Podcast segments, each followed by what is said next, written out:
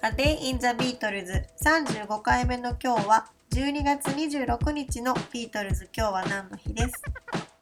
？1965年の12月26日。父親の家に滞在していたポールはバイクで転倒し唇におよそ13センチの傷を負いました。別の資料によるとこの事故によってポールは歯を折ったとも書かれています。歯の折れたポールというので思い出すのがペーパーバックライターとレインの PV だと思うんですけど1965年頃からビートルズはテレビ番組に出演して演奏する代わりにプロモーションフィルムを作って放送局に配っていました。そしてシングルカットされたこのペーパーバックライターとそのカップリングであるレインもプロモーションフィルムが作られたんですけど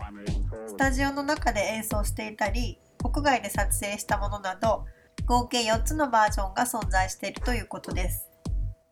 屋外で撮られたものはロンドンの郊外のチジックハウスという邸宅で撮影されたんですがアメリカの番組用にカラー版で撮影されていてこの時のポールの前歯がちょっとおかしい感じに映っています。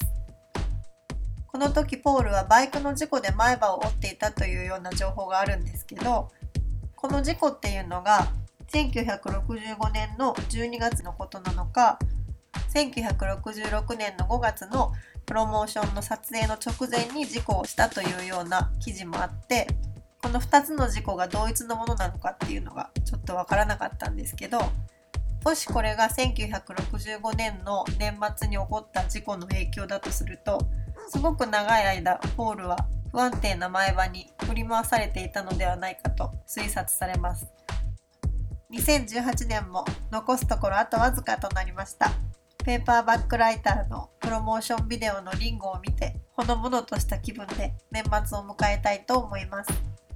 A Day in the Beatles 35回目おしまいです